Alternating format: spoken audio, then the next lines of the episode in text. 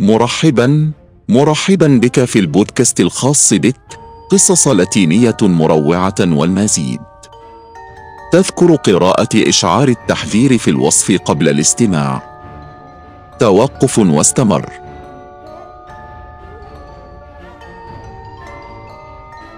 قصص رعب قصيرة في مجموعة قصص. رواه الاسم المستعار كارلوس. ثماني فاصل واحد. أود أن أحكي قصة حدثت لأمي قبل ولادتي. كان يوم الموت وقررت أمي وخالتي الذهاب إلى المقبرة لزيارة عمي الذي مات بالفعل. ذهبت والدتي للنزهة عبر المقبرة. من المؤكد أنه لم يكن معها أحد ولم يكن هناك أشخاص حولها أيضاً. ثم رأيت قبرا به بعض الزهور الحجرية التي كانت جميلة جدا. قررت والدتي أن تأخذ اثنين منها إلى شقتها وتضعهما في مزهرية. وبعد بضعة أيام بدأ والدي يسمع كما لو كان شخص ما يجري في الغرف. ذهب ليرى ما هو ولكن لم يكن هناك شيء. كما أنه استيقظ في منتصف الليل دون سبب واضح. شعر وكأن هناك من يراقبه.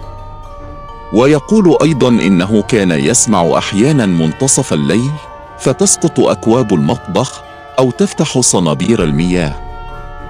وعلاوة على ذلك سمعت الناس يتاجرون بأصوات منخفضة.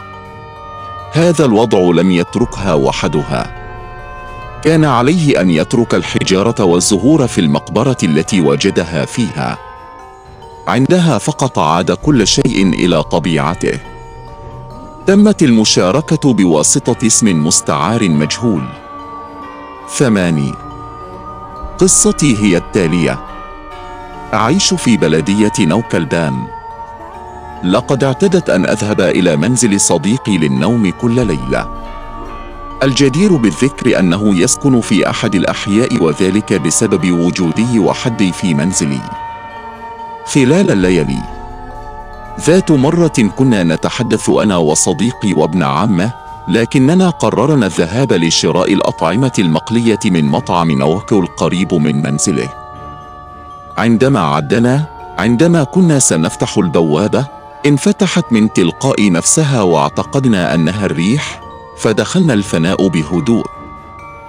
في تلك اللحظة كان ابن عم صديقي يريد فقط الذهاب إلى الحمام لذلك كان علينا أن ننتظره.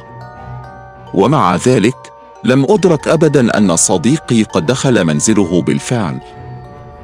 وفجأة شعرت بيد بأصابع صغيرة تلمس كتفي الأيمن.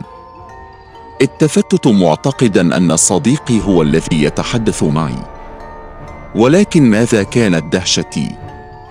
لقد كنت الوحيد أو على الأقل اعتقدت ذلك. لم أكن خائفة ولم ترسم سوى ابتسامة على وجهي. أنتظر خروج ابن عم صديقي من الحمام. وعندما دخلت أخبرته بما حدث لي.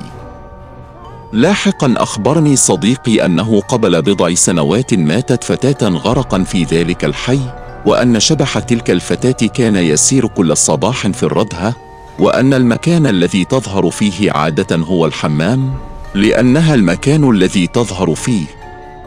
لقد ماتت. تمت المشاركة بواسطة الاسم المستعار إيزا سانشيز. 4.3 أنا ليزا سانشيز وأنا من مونتيري نويفو ليون. طوال حياتي رأيت وسمعت أشياء خارقة للطبيعة أشياء حدثت لعائلتي أيضاً. لكن سأبدأ بإخباركم بشيء حدث لي عندما كان عمري 12 أو 13 عاماً. كانت في المدرسة الثانوية وكانت متمردة جداً. كانت لا أحترم والدي باستمرار، كما كانت أتشاجر كثيراً مع أخواتي. في إحدى المناسبات عندما كانت أتشاجر مع والدتي، تركتها تتحدث إلى نفسها. لم أذهب للنوم إلا للذهاب إلى المدرسة الثانوية. في صباح اليوم التالي، صرخت في وجهي قائلة أتمنى أن يخيفوني لكوني وقحة جدا. ضحكت عليها وقلت للتو نعم أتمنى أن يفعلوا ذلك يجب أن أقول إنني نمت وحدي في غرفة مظلمة تماما وكان الباب مفتوحا فقط لم يكن متصلا بالمزالج لذلك اضطررت إلى سحبه لإغلاقه وتغييره وكان سريري على الحائط. حلت ليلة ذلك اليوم وكعادتي استلقيت في مواجهة الحائط ونمت. لم يستغرق الأمر وقتا طويلا عندما سمعت في احلامي خطى شخص ما يقترب من السرير. اعتقدت أنهم إخوتي الأصغر سنا. وكانوا صغارا في ذلك الوقت وكانوا يحاولون دائما إخافتي بالاختباء خلف الباب لم أرغب في الالتفاف وأخبرتهم فقط أن يذهبوا إلى السرير ولا يزعجوا أنفسهم أعلم أنه أنت لكن لم يسمع أي شيء فقط مرت لحظة وسمعت خطا وهي تبتعد. نهضت لأبخهم ورأيت أنهم نائمون تماما. اعتقدت أنه كان مجرد حلم. لقد غفوت مرة أخرى واستيقظت لاحقا على ضجيج. لقد كانت بضع خدوش يمكن سماعها تحت السرير. لم أكن خائفا لأنه كان هناك دائما قطط في منزل والدي وكانوا يستلقون ويلعبون تحت الأسرة ولكن فجأة سمع خدش أعمق كان مثل خدش من اليد بدأ من أعلى سريري وانتهى عند قدمي. جلست على السرير خائفة قليلا منذ من الواضح أن القطة لا تستطيع أن تفعل ذلك. ثم بدأت أسمع مساميرا في الأنابيب عند أسفل السرير وشعرت بالبطانية تسحب فوقي شيئا فشيئا. قفزت من السرير وأردت القفز والركض إلى غرفة والدي لكنني لم أرغب في وضع قدمي على الأرض. كانت أخشى أن يمسك بذلك الشيء الموجود تحت السرير. كامل من الخوف. صرخت بأعلى صوتي حتى وصلت والدتي. أشعل النور وأخبرته بما حدث لي. لقد فعل كل ما في وسعه لتهدئتي. أخبرني أنني كنت وقحا بشأن ذلك. أعتقد أنه كان على حق. لم أكن خائفا أبدا. إلى ذلك اليوم. أنا خائف حتى من الظلام. وعندما أرى شيئا مظلما أتخيل أن ما أخافني في ذلك اليوم ربما يكون داخل ذلك الظلام. تمت المشاركة بواسطة الاسم المستعار يونا فروم. 7.4 أريد أن أشارككم قصة رواها أخي منذ سنوات وكلها في منزل جدتي. الذي كان يقع على بعد حوالي نصف ساعة ونصف من العاصمة بويبلا. المدينة تسمى الشرقية. عندما كنت في التاسعة من عمري انتقلنا إلى بويبلا المدينة التي تنحدر منها والدتي في الأصل. منزل جدتي على وجه التحديد حيث قامت بتكييف غرفتين للعائلة.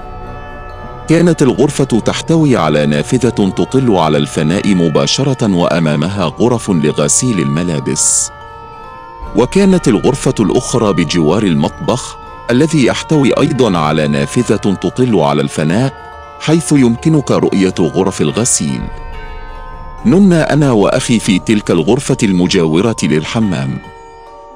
في إحدى الليالي نهض أخي الذي كان يبلغ من العمر ثلاث عشر عاما في ذلك الوقت من الحمام مثل أولئك الذين كانوا في الساعة الواحد وعندما عاد ليستلقي على السرير أدى ذلك إلى تشتيت انتباهه. ضجيج يمكن سماعه في الفناء. بدا الأمر وكأن علبة من الصفيح تتدحرج في غرفة الغسيل. فتح أخي الستارة قليلا ليرى سبب تلك الضجة واستطاع أن يرى أنه في غرفة الغسيل بجوار الردهة المباشره كانت هناك صورة ظلية لشخص يقف وظهره مدار. للحظة ظني أن جدتي هي التي تغتسل لأن جدتي كانت تفعل ذلك أحيانا عند الفجر للقيام بأنشطتها. ولكن في تلك اللحظة بدأ أن الصورة الظلية قد استقامت كما يقول وبدأت في النمو بشكل هائل. فتح ذراعيه وبدأ على وشك أن يستدير ليرى أين كان أخي في تلك اللحظة. سارت في جسده قشعريرة ولم يتمكن إلا من الصعود بسرعة إلى السرير. وهذا لا يغطينا بالخوف أيضا.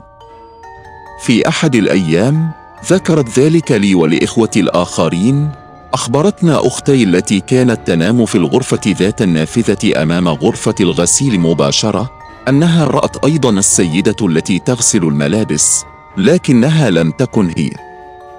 استدارت لتفعل ذلك ضخمة وأقل بكثير من فتح ذراعيها لأنها بسبب الخوف غطت نفسها بسرعة بالبطانيات. لم نعرف أبدا ما شاهده إخوتي حقا لكننا لا نريد التحقيق فيه أيضا. هذه واحدة من القصص العديدة الموجودة في منزل جدتي. تمت المشاركة بواسطة الاسم المستعار خوسيه اتش ثماني ثلاثون نوفمبر 2014 لقد مر يومان بالفعل على وفاة تشيسبيريتو كنت مستلقيا على سريري أشاهد بعض الحلقات التي كانت تعرض كتحية كنت أشاهد التلفاز عندما رأيت فجأة شيئا ما من زاوية عيني. ظهرت صورة ظلية لشخص قصير القامة في نافذة. كان لهذا الشخص عيون حمراء مثل الدم نفسه. أعتقد أنه شخص جاء لرؤيتي لأن الأصدقاء كانوا يزورونني دائما. خرجت بسرعة لارى من هو لكن لم يكن هناك أحد. منذ تلك اللحظة بدأت أرى سلسلة من الظلال. عمري حاليا خمس عشر عاما لكن هذا أصبح متكررا جدا. تمت المشاركة بواسطة الاسم المستعار دييغو مارتيل. ثماني اسمي دييغو مارتيل وأريد أن أروي هذه القصة التي حدثت لي في الصباح الباكر. كانت الساعة بالفعل حوالي الساعة الثالثة ونصف وأنا حاضر في زوج ملك وكنت ألعب ألعاب الفيديو ذهبت إلى الحمام وفجأة سمعت صوتاً كنت مغادرا للذهاب ورأيت سيدة ترتدي ملابس بيضاء كالعروس. في البداية اعتقدت أنه حلم، لكنه صفعني ورأيت بوضوح أنه لم يكن كذلك. صرخت في وجه جدي كارلوس فركض ليرى ما يحدث. كنت شاحبا جدا ولم أرى شيئا كهذا في حياتي. لقد حذرني من الذهاب معها ابدا لأنها كانت الطفلة الباكية لم أستطع النوم بقية الليل ليس بعد رؤية مظهرها تمت المشاركة بواسطة الاسم المستعار مايا فاصل واحد ما سأخبره حدث لي ولبنتي. حدثت التجربة حيث أعيش مع جيراني. أخبرتني ابنتي أنها ستذهب لرؤية بعض الجيران.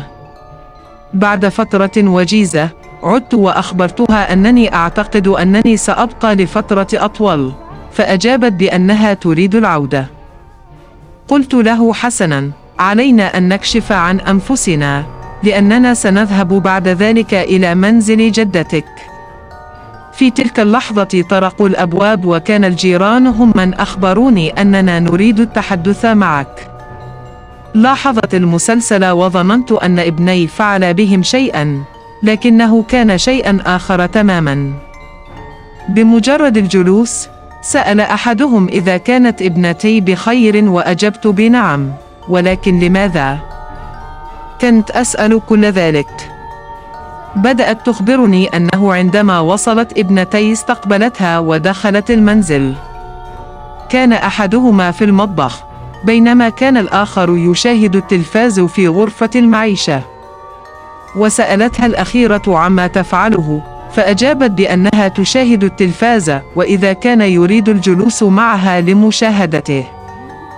ابنتي تقول لا لأنك رأيت الفتاة فيسألونها عن أي فتاة تتحدث. لم تجب ابنتي وذهبت للاستلقاء على السرير. وبعد فترة أخبره أنه من الأفضل أن يغادر ويخرج من الشقة. كلاهما كانا خائفين مما حدث وأكثر من ذلك لأنه قال أن هناك فتاة.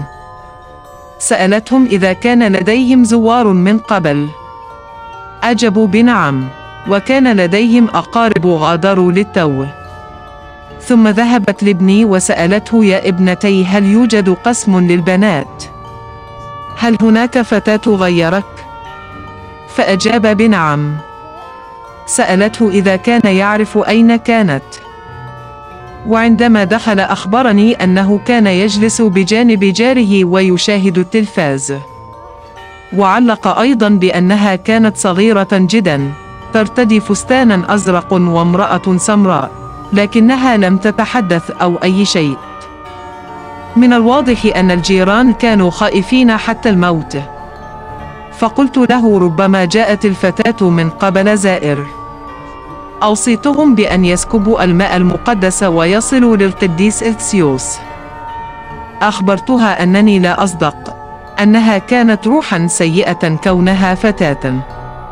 عند وصولها إلى المنزل بعد زيارة جدتي ركضت ابنتي إلى منزل صديقاتها.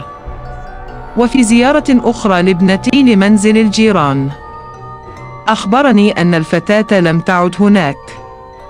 ويبدو أنه قد غادر بالفعل. تمت المشاركة بواسطة الاسم المستعار ماريا باز. 8.1 أود أن أتحدث عن بعض الأحداث التي حدثت لي ولوالدتي. في إحدى الليالي في إجازة كنا في الجبال في منزل في الريف عندما كنا نأكل في القنطار القريب كان هناك حمام سباحة. قالت والدتي إنها كانت تراقب فتاة تمشي من طرف حوض السباحة إلى الطرف الآخر. وفي تلك الليلة نفسها سمعت أنا وأمي صراخا يائسا. كانت فتاة تطلب المساعدة من والدتها. ذهبنا لرؤية أختي وكانت نائمة. كان من المستحيل أن تكون هي. وينبغي أن يقال أن هناك أيضا مقبرة خلف المنزل. تمت المشاركة بواسطة الاسم المستعار مونسيرات باتشيكو. ثلاثة. أنا من ولاية المكسيك.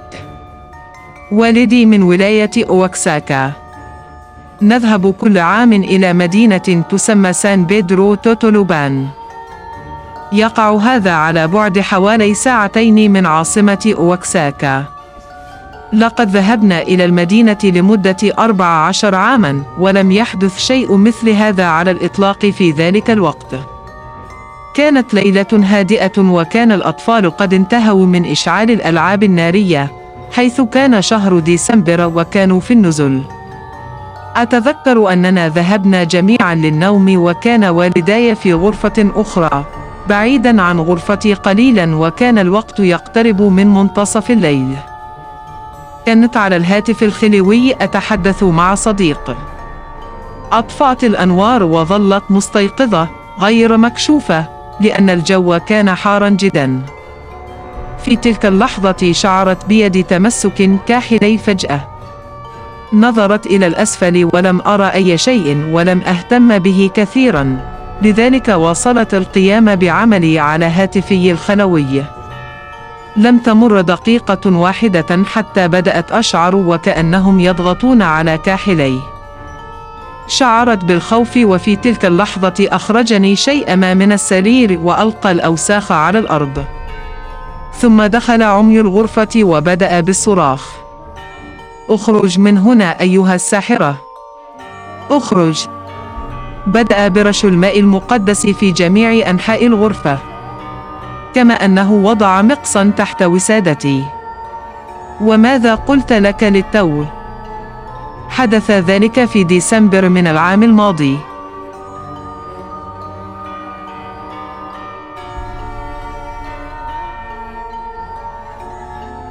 تابعونا على شبكات التواصل الاجتماعي لدينا حيث يمكنك إبداء رأيك ستجد في الوصف رسائل البريد الإلكتروني لإرسال قصصك في حالة رغبتك في مشاركتها.